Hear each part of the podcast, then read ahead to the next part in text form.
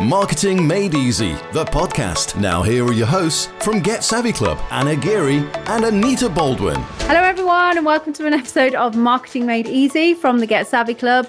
Anna Geary and Anita Baldwin here. How are you doing, Anita? I'm good. Really good. How are you?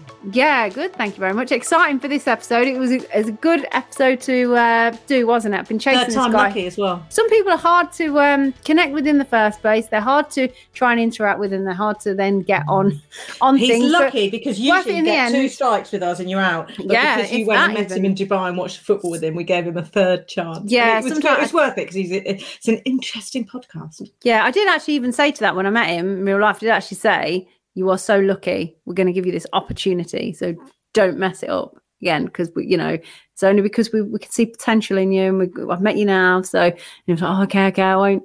I think it's just because he's one of You're these. such Uh, a bossy woman. well, it's right though, isn't it? Like, do you know what I mean? We can't. This is a, a lesson in business, guys. Don't you know? Don't give too many chances away or two strikes. Don't let people mess you strike and out. around. That's Yeah. basically it. Yeah, you're just as valid as someone else just because they have different things that they do. But to be fair, he what he did have to jump on a plane to Switzerland one of the times to go and sell a supercar. So that gives you a bit of an inkling of uh, who it is and uh, what it's about. But yeah, this this It's like a whole different world. So on this podcast, Gary basically trades deals whatever in supercars. So he buys limited edition supercars that you know aren't aren't many in the world for millions, and then or people want them and they ask him, and he goes and sources them and finds them and sells them. So obviously makes money along the way.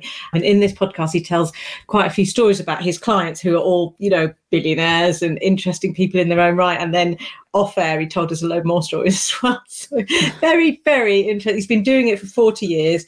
I think there's probably no one he doesn't know about or hasn't met in terms of anybody that likes cars and can be in a fortunate enough position to spend millions of pounds on them. Although I, I struggle to get my head around it. We did say in the podcast that it's like stereotypically, it's more of a man thing than a woman thing. I'm not saying there aren't women that love cars. I'm sure there are, but I said that I saw a really nice car and that's the only way I can describe it. It said Bugatti on the front, but I God, don't know what it was. Very low down, looked quite uncomfortable.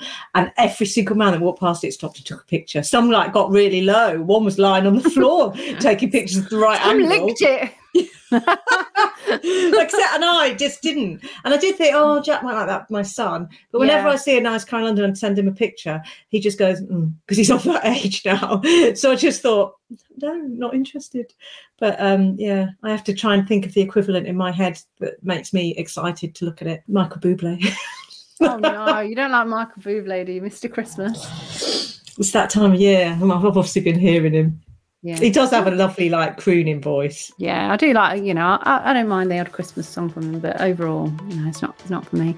Anyway, enough of Michael Bublé. Let's get into it. If you're enjoying Marketing Made Easy, the podcast from Get Savvy Club, use your podcast app to rate, review, and subscribe. My company is called Knight International, and uh, I, I'm basically a global supercar, hypercar, race car broker. So my job is basically find very difficult and expensive cars for very wealthy individuals. I globetrot around the world looking for these cars. I have nine other associates, partners, I call them, although they're not affiliated to my company, but uh, they also source cars for me. In a nutshell, that's what I do. See, I think that sounds like you know, like a teenage boy's dream job. if if they, my son said to me, "That's what I'm going to do," I'd be like, "Don't be ridiculous." So, how did you end up doing that? Uh, first of all, I have to agree with you. I mean, I'm very, very fortunate to do a job that I'm so passionate about. I remember my earliest memories of pushing little cars around, you know, the living room floor. Yeah, driving my mother mad with these cars all over the place. So very, very fortunate about it. I started off just as a salesman uh, in the home improvement world and saved up enough money to buy my first Ferrari at. Uh, I think I was 26 years old. And how much was Yeah. that? Do you remember? Yeah, I think it was around, it was a lot of money back then. That was, I mean, that's 40 years ago. I think it was 15,000 pounds. So, but it was a bit of a banger. It even had holes in it. And, uh, but I did That's it probably 10 and- times the value. That's probably 10 times worth now, Yeah. isn't it? Yeah, Yeah, I get yeah. that. So I did this car up and sold it and bought another Ferrari. And then another, and I sold them. And then somebody, I said that, um, oh, do you have this particular Ferrari? I said no, but I see what I can do. I said if I can find you one. And then I had one of those eureka moments where do you know what? I think I'm going to find out where every single Ferrari for sale is in England and compile a list. And I soon become the person that even dealers would call just to say, I'm looking for a Ferrari 348 or whatever it may be, 246. Do you know where one is? And of course I did. If there was any for sale, I knew where it was. And I get a little commission from the uh, seller and a bit of commission from the buyer, my job was born. And this is all pre internet, isn't it? And then 1986 came along, the internet came along, and then, uh, yeah, I become a global superstar by then. So, uh, yeah. And yeah. I guess it's, it's one of those jobs, I imagine, that it's about being that person in the know, is who you know. So once you're known yeah. as that, people start telling, you, and it just becomes easier and snowballs. I think it would be very difficult. Well, certainly I wouldn't want to start this business today. Mm. You know, first of all, there was no such thing as supercar brokers. I mean, even the cars weren't called supercars, they were just plain sports cars back then. I gained a big database. So when the internet came, I could sort of network from the database I already had. I was just compiling something from my own website today, and it was really about why do billionaires choose Knight International, and I was surprised how many billionaires I take care of. Yeah, I have one billionaire in America called Jimmy John. He owns 2,400 Jimmy John restaurants. They're not oh. really yeah, they're not really restaurants. They're like Subway sandwiches. It's very oh. similar to that. He never borrowed, heard of it. That's a lot of restaurants for something we've never heard of. Yeah, nothing outside the US. Mm. He's worth, uh, if you Google him on Wikipedia, he's worth around two billion dollars. And uh, mm. he borrowed thirty thousand off his father thirty years ago. His lawyer was telling me this. He borrowed thirty thousand to open up his first sandwich bar, and now he's got nearly two thousand five hundred of them. Yeah. So, do these so, people have like a love of cars their whole life? Or do you think people get money and think, oh, I don't know what to spend it on? Oh, I know, I'll buy a car. I think they're like me. They're just super passionate and just privileged and wealthy enough to afford the cars that most of us dream about. So uh, mm. the car he asked me to find was a Ferrari FXXK Evo. There's around 40 of these cars. They're only a track car. You can't use them on the road. I found him one, sold it to him for 3.7 million dollars. That you can't even use it on the road. Yeah, can't even use it on the road. And this is a big guy, you know. I'm sure he'll forgive me, but there will squeeze yeah. himself in this car. But he likes two of everything. So he likes one that he can use and one that he likes to store, preferably with uh, delivery mileage. I found him another car that the sales going through now for a delivery miles Ferrari FXXK that I sold him for 5.5 million. And that car is never going to be used. See, I'm a bit weird in that I only I when I go to the supermarket buy two of everything. So I like to have I'm a bit of a stockpiler, but I'm talking like baked beans, not Ferraris for millions of pounds. Bizarre, so you've probably it? got a can of baked beans that's what 1995 or something in you.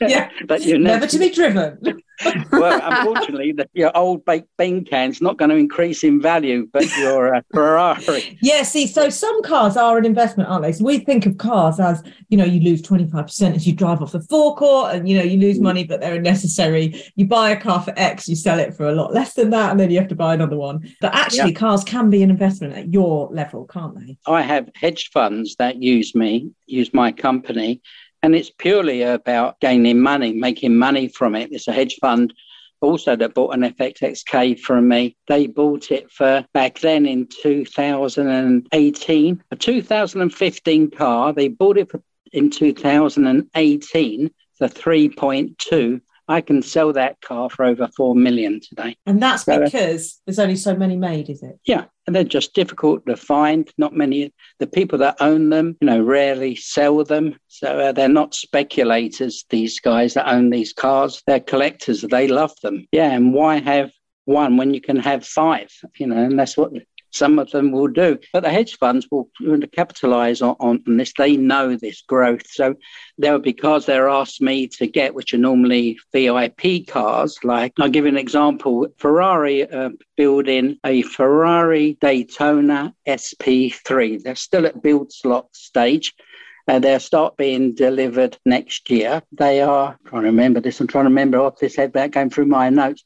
The car is 1.8 million euros, but I can sell those slots, and I've sold 11 of them for 2.5 to 3 million. So you so, buy them off the manufacturing line? No, I cannot. These cars are only available for what they call Ferrari VVIPs. These are yeah. Ferrari choose out of their database their best people, those that they want to look after. Yeah, so they become VVIPs. Ferrari will offer them the car. They always buy them, even if they don't even have a name. Sometimes they're sold just with a code name before the launch, and there may be just a picture of it. But these VVIPs will buy them at that stage, and then um, and there's a two-year no resale contract attached to these cars to stop speculators. Oh, yeah. So, what we do is that I have a list of clients that want to sell them, and I have a team of lawyers, and we've developed a very good contract to that protects the uh, seller. So, Ferrari don't learn about the sale of it. I can't reveal how we go about it. We can basically have a contract where the buyer buys the car during this two year restriction period and protects the seller so he doesn't lose his VIP status and get blacklisted. Interesting. Yeah. I love that you've gone, well, here's the boundaries, but I'll work out how to do what I want to do within those boundaries and protect everybody yeah. involved rather than go, can't do it. Ferrari's a great brand, and it's not just Ferrari that do this, many other brands do it. I think that why you know why should there be these VVIPs? If somebody's prepared to pay more, then let's open up this market. And yeah, and there's very few people in the world that can do this. What I'm what I'm doing, it shows me of, a, of an income. Mm. So, do you ever get involved with the manufacturers at any level, or are you just afterwards? They sometimes try to take me to court. Do they? What for? Well, because I'm facilitating, you know, a, what they consider illegal, but it's not hmm. illegal. Mm. It's just against their policy. Well, it's their rules. That's not the law, is yeah, it? Yeah, exactly. They've got lawyers all over the place, and I get regularly a, a threatening letter to stop what I'm doing, but I, I never do. Yeah, good luck. Good luck stopping you after forty years. They got no chance stopping me. Yeah. and also, what what I love is that because you did it forty years ago, you know what the life was like 40 years ago before the internet. And like you said, people that are mm. trying to do it now that have access to all this internet, actually, it's uh, going to be harder for them to inf- infiltrate it because you were doing it old school. And there's a lot of ways that you still, when, when we met and you were, you were talking to me about it, there's a lot of ways that you, in actual fact, are still old school, which I love, which is like you mm. were just, somebody wants something right now and you get a message right now, you will just jump on the next flight, won't you? To mm. go and actually see them. Whereas a lot of people that are trying to do this, I guess, want to sit behind a laptop and tip tap and whatnot. Whereas you'll still do that old or maybe doing it on the side and don't have the time yeah. to go out. Yeah. Well, many brokers. I mean, uh, I used to have a domain name that I used for a few years or many years called supercarbroker.com. I think I was talking to Anna about this when we was watching the England game. I think I was distracting her from the football. But uh, your wife yeah. was like, "We're trying to watch the problem is, you can just wake up in the morning and, and say, I'm going to be a supercar broker mm. today. And you may be an exhaust fitter in the day and a supercar broker at night. Yeah. And the person that you're dealing with doesn't know that you're an inexperienced amateur that hasn't got a clue what they're doing and doesn't have any of these services like logistics, like escrow, like lawyers yeah. and contracts yeah. and everything else that goes with this job it doesn't seem to stop these bedroom brokers. That's the term I call them. Yeah. And, and I get contact. I mean, a lot of my time is wasted by these bedroom brokers. I mean, I must have blocked at least 200 of them. They're just a complete waste of time. I got rid of supercarbroker.com because I didn't want to be associated with these uh, bedroom brokers. So I became Knight International, and that name served me well. If you know, yeah. you know. That's what I like about it. You're at a level now that actually you don't want people Googling and finding you. You only find out about you if you are the right type of person to know about you. Because Yeah. like you say, supercar broker doesn't doesn't do it, does it? It's not it's not what you do. Because trying to explain to somebody what you do when you first speak to someone, actually it's not because we can all go, well, we can't all, but if you've got the money, we can all just nip to the Porsche garage or buy a Ferrari or whatever. This is the next level of that. It's not just going and getting yourself first time you've ever got a Lambo or something. It's actually like these are limited edition Lambo. Lambo. Get yourself a Lambo. It's because the kids we on the way to school we drive by a, a house that's got a, a Lamborghini on it, and uh, the kids always go, "There's the." They call it the Lambo house because it's, Yeah. So, a beautiful, I've- beautiful house that they always. You know, when it's like Halloween, they go to town on it. When I was like, when you go trick or treating, you go and knock their door for you're to get something good. Christmas, they, was the, me and the kids said we're going to send them a Christmas card and say thank you for always making your house look so nice. We drive by every day, and they always every time something's going on like Halloween, Christmas, whatever, they always like go to town on it. But yeah, it's the Lambo house. Lambo, that's really fun. well, you are right what you said there. Uh, well, two things you're right what you said. First of all, if somebody wants me to find them a car or they got a car for sale, I don't rely on emails and you know and WhatsApp. I get on a plane and I go there. My whole world is about stories and it's about meeting these people. And in sales, when you're selling to people, it's not often what you're selling that gets that relationship gets a close relationship. It's about just chatting, isn't it? Yeah, It's about people your are just life. people Water cooler moments. I think people at a certain oh, level just want to be dealt with as the same as everyone else. Usually, they don't want the ex- they don't want that sort of panic about the fact that they're a billionaire and people to bow to them and Oh God, I would. to, would you? You well, maybe all when you, maybe when you become a billionaire, you might change your mind.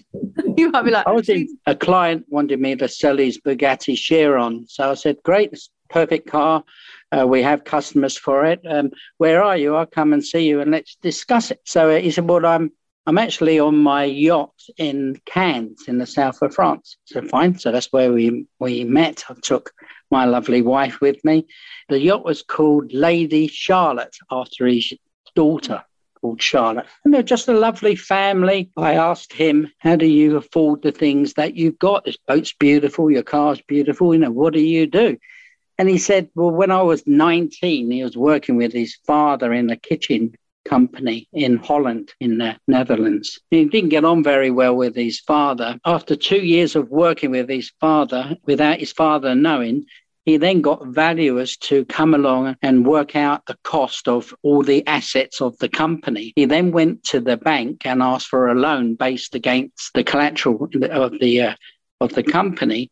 And he gave his father two letters. And he said to his father, Open this letter first. And if you don't agree to it, open the second letter. So the first letter was, I buy your company and you retire. And the other letter was, If you don't sell it to me, I resign as his resignation. and then he sold over a million kitchens to the government for social care housing.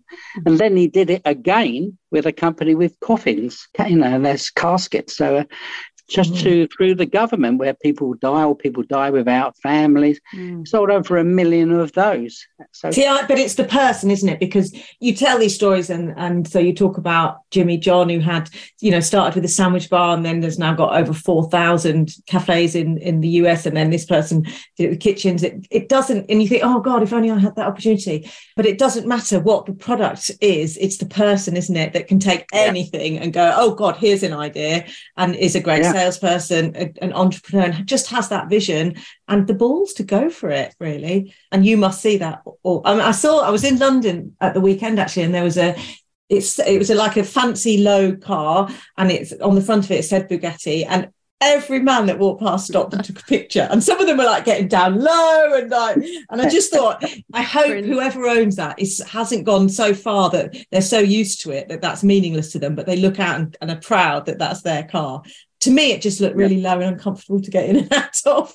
But you know it was just it, i think i don't know why but it's a man thing cars isn't it? Do I have any lady clients? There's a great I mean, I'm sure there are a load of women. I'm not i'm not you know but on the whole from a stereotypical point of There's- view, there's- men love cars more than women. Yeah, there's a woman called Supercar Blondie. She does uh, great videos on YouTube and um, she has like on, on, uh, on across social media where she she's the blonde lady and she geeks out on these cars. Apart from her, I don't really know anybody that's that bothered about. mean, there are female racing drivers and stuff, aren't there? Of Yeah. there are. Oh, I've got a their free lady driver. There, you- I think she's only one of a few UAE racing drivers called Amna, A M N A. Yeah, Google her, UAE racing Yeah. driver, Yeah, we Amna. will. Yeah, Yeah, we see, I, I love I love my F1. I love watching F1, but there's no way I would be driving like I'm just the worst driver. Like like I need to if I even saw a car, I don't think I should even get eye contact with them because you know I don't, want to mess something up. But I I love watching it. I love I love watching other people drive them. And So, I, Gary, I, I wouldn't mind being a these passenger. years-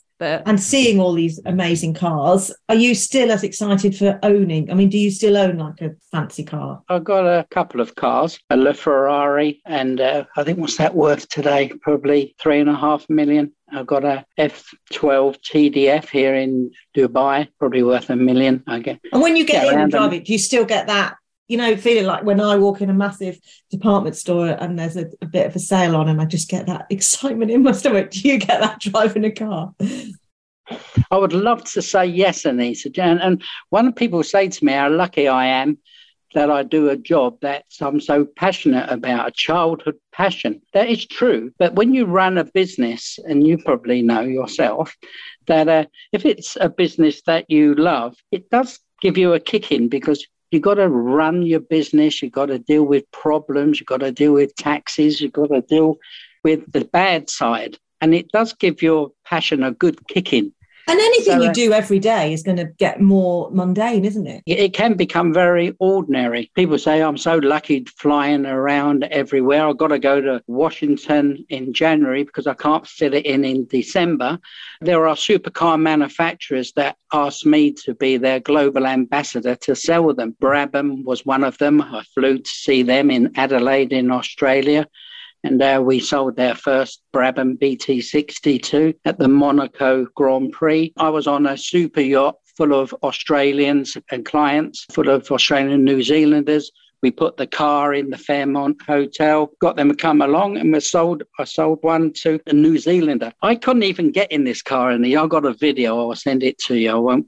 I won't put it out online, but I was trying to get in the door of this car, you know, with the roll cage and everything else, and yeah. I couldn't do it honestly. And so uh, I gave up after 10 minutes of struggling and having a crowd around me. no, I they've built the car he- wrong, clearly. They've got I their don't know how this dimensions customer's going to get in it. You know, he's he's older than than me. Maybe, uh, yeah, maybe he's a fitter person than me. We sold that car for a million pounds. So these car companies call me. I don't chase them. In fact, these people, when I talk about Jimmy John and others, Prince Badger of Saudi Arabia, these other people that they find me, and I think that's what's good about being Yeah, old school, Yeah. being now around. that's for- like you say, you just you called Knights International. It's not, you know, it's not you don't go around googling. Oh, who shall I ask about supercars? They, if you know, you know. Of all the different customers that you've had, who's been your favourite customer to work with and why? I've got a few favourite people. There are some I don't really get wouldn't on ask you to name not the that I don't get on. there are some people that have got their head ducked right up behind themselves, Mhm. people like Yeah. and uh, they can be difficult. But I do have some lovely customers, and I have one particular. I'm not going to say his name. I don't think he would want me to say it because uh, he won't want his staff to know the value of the cars that he has, and that's the Oh. only reason I'm not going to mention his name. But he's an English guy, and uh, he calls himself the poorest millionaire that uh, you would ever meet. But he's got a garage worth millions of supercars. I sold him a a LaFerrari coupe. I sold him a white one, which I found in Prague. Then I found him another LaFerrari coupe, a Fuoco red. It's called like a dark red. That one was in Romania. Yeah, then I found him a Porsche 918 Spider, Weissach model. Yeah, I found that in Holland. He's just bold. What I like about him, he say, Gary, I want this car. Go and find it. And he'll put four million pounds in my lawyer's account. And the instruction to the lawyer is, if Gary likes that car, send Yeah. him the money. Yeah, they're perfect client, ideal client. But that's because that's the, that's the relationship side, isn't it? So Mm. that's that you've got such a relationship that you're so good at what you do. He trusts you to have the right eye, and if you buy it for yourself, he'd have that. Yeah, and that's What what, sort of people bus- what can't sort- emulate, isn't it? Mm. No, What no sort one of can just set up and emulate that. yeah. What the sort of business does he run? Like, what kind of company does he have? Are you thinking he could be a client of ours?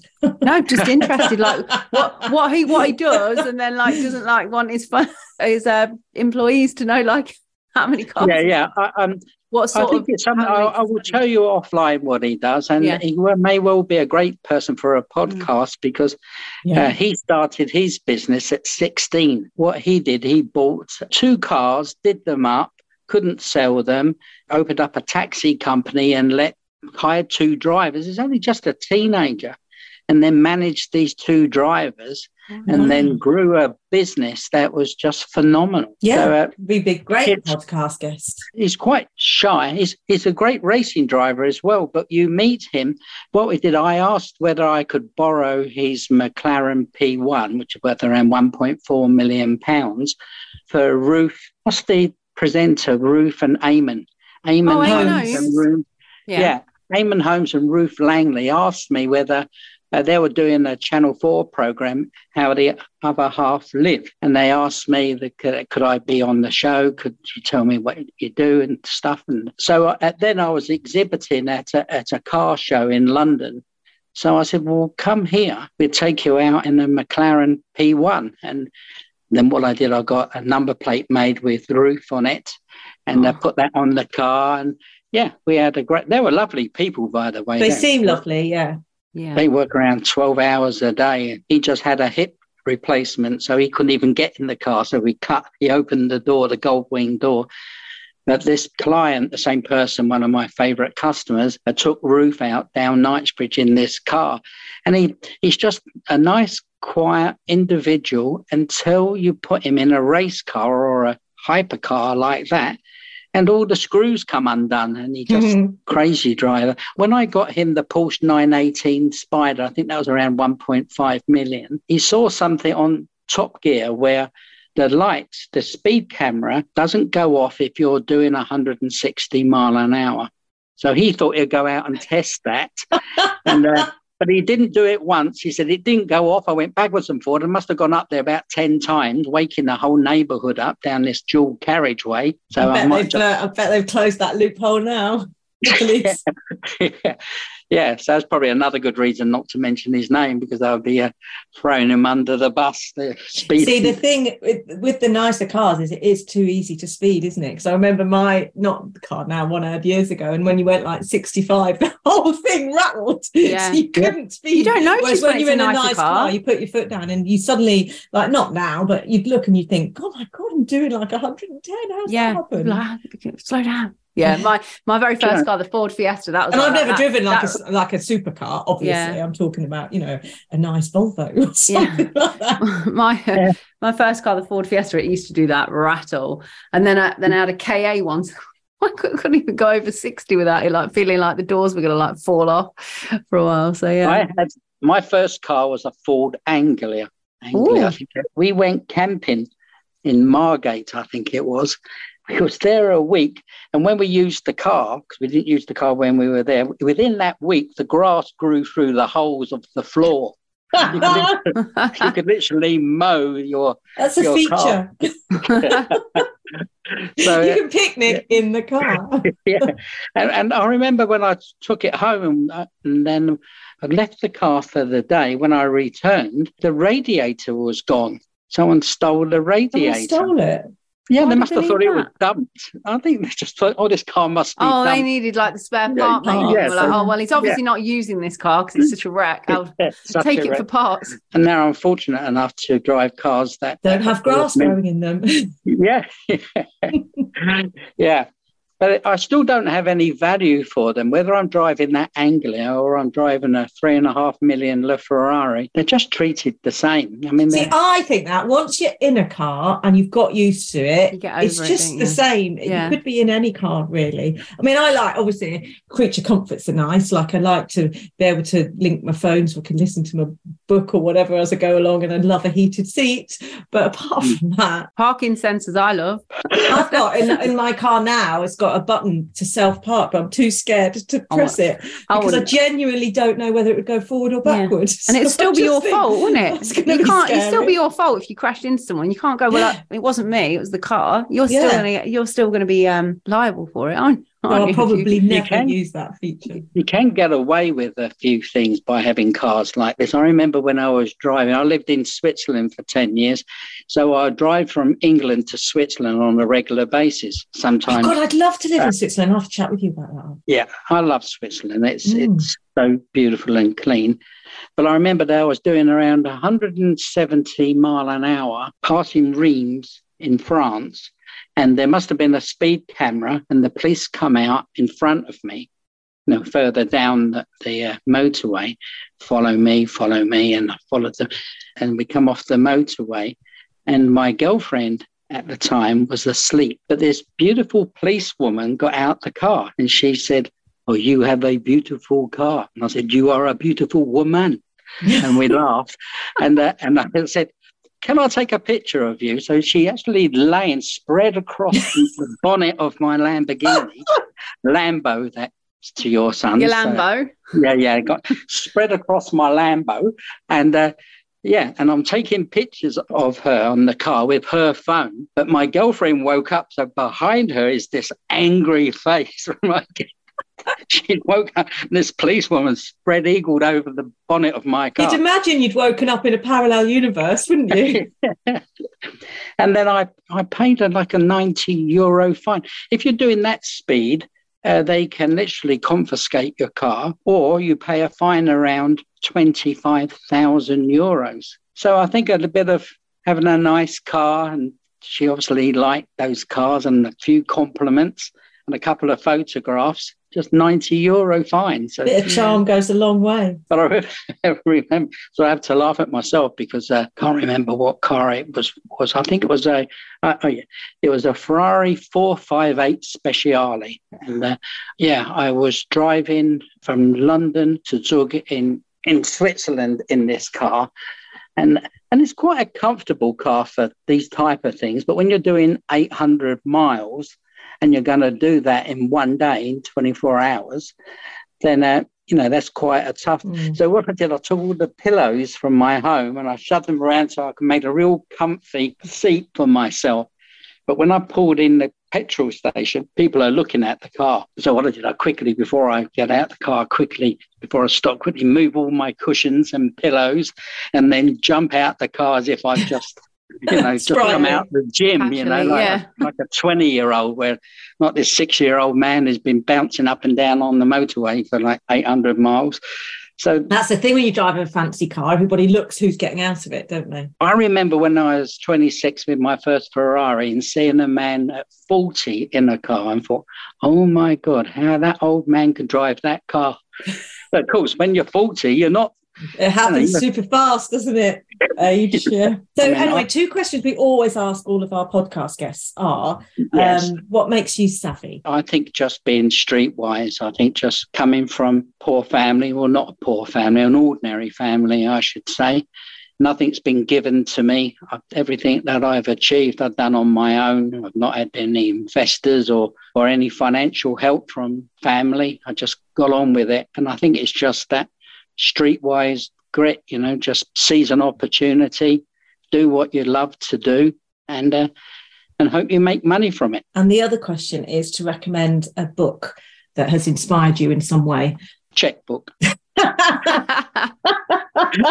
a great answer. We've never had that one. yeah, it's definitely got to be a checkbook. I mean, I've gone through many and many volumes of them, and they're a thing you don't have no more. You know, but No. here in uh, in the Middle East, everything's done by checkbook. So, Yeah. you know, if you're It's- buying a car, you're buying a house, you're renting a home, it's yeah, it's twelve post dated checks or whatever it may be. But Yeah, Yeah, and that's like is the one. cash as well. That is, you can't have no bouncing checks over there, can you? Someone's telling us you Bounce your check, you bounce yourself back home. exactly. Yeah. So that's my recommendation. Get yourself a volume of checkbooks. If you're enjoying Marketing Made Easy, the podcast from Get Savvy Club, use your podcast app to rate, review, and subscribe. Awesome. I told you it was going to be a good podcast, and he's an interesting guy who's led an interesting life and is still just a normal, down to earth guy. You know, he's not up his own arse, he's not like, you know, mixing in all these circles, but he clearly has a jet set lifestyle and goes here, there, and everywhere and meets some very interesting people. But I, I think probably the reason, one of the reasons he does so well, apart from the fact that he obviously knows his stuff and has great contacts, is that he is just a decent person to do business with. Yeah, I bet his word is his bond or whatever they say and you know he shakes your hand and does a good deal for you Screenshot this episode and share and tell us who your super. What your i don't even know what my own car is i constantly get it wrong You do, don't you? Can't i've remember. got a real mental block with the word You say Volkswagen. No it is a Vol, and i You call say- it a Vauxhall Yeah, you say not that i've even one, had yeah. a Vauxhall Begins think. with a V. I think Yeah. that's the thing, isn't it? So but see, usually when I go to the airport to do meet and greet, and they say, "What card do you have?" and I say the wrong one, and then they spend twenty minutes of them looking for it. So they should know as well that actually what I've just Hmm. said isn't a car, but I don't. cool. Awesome. See you all later. Bye-bye. That was Marketing Made Easy, the podcast from Get Savvy Club. If you enjoyed it, connect with us on social media. Just search Get Savvy Club.